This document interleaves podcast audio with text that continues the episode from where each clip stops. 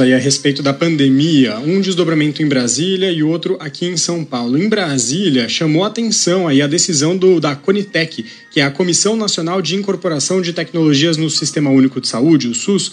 A Conitec decidiu tirar de pauta uma reunião que aconteceria hoje, tirar da pauta dessa reunião a discussão sobre os protocolos para uso de medicamentos em pacientes com Covid-19. E justamente a discussão era a partir de um relatório feito pela Conitec e a pedido aí do governo federal, e esse relatório é contra o chamado kit Covid, que tem os remédios que são comprovadamente ineficazes para pacientes com Covid-19. A Conitec iria se reunir hoje justamente para discutir sobre esse relatório, mas em cima da hora essa discussão saiu da pauta. Isso pegou de surpresa, inclusive, os membros da Conitec, levantando aí essa discussão, essa indicando essa interferência externa na decisão de não referendar esse relatório contrário aos medicamentos que não têm eficácia contra a Covid-19. E um outro destaque rápido aqui de São Paulo, Carol, é que enquanto a CPI da Covid lá no Senado está caminhando para o final, aqui em São Paulo a Câmara Municipal instaurou a Comissão Parlamentar de Inquérito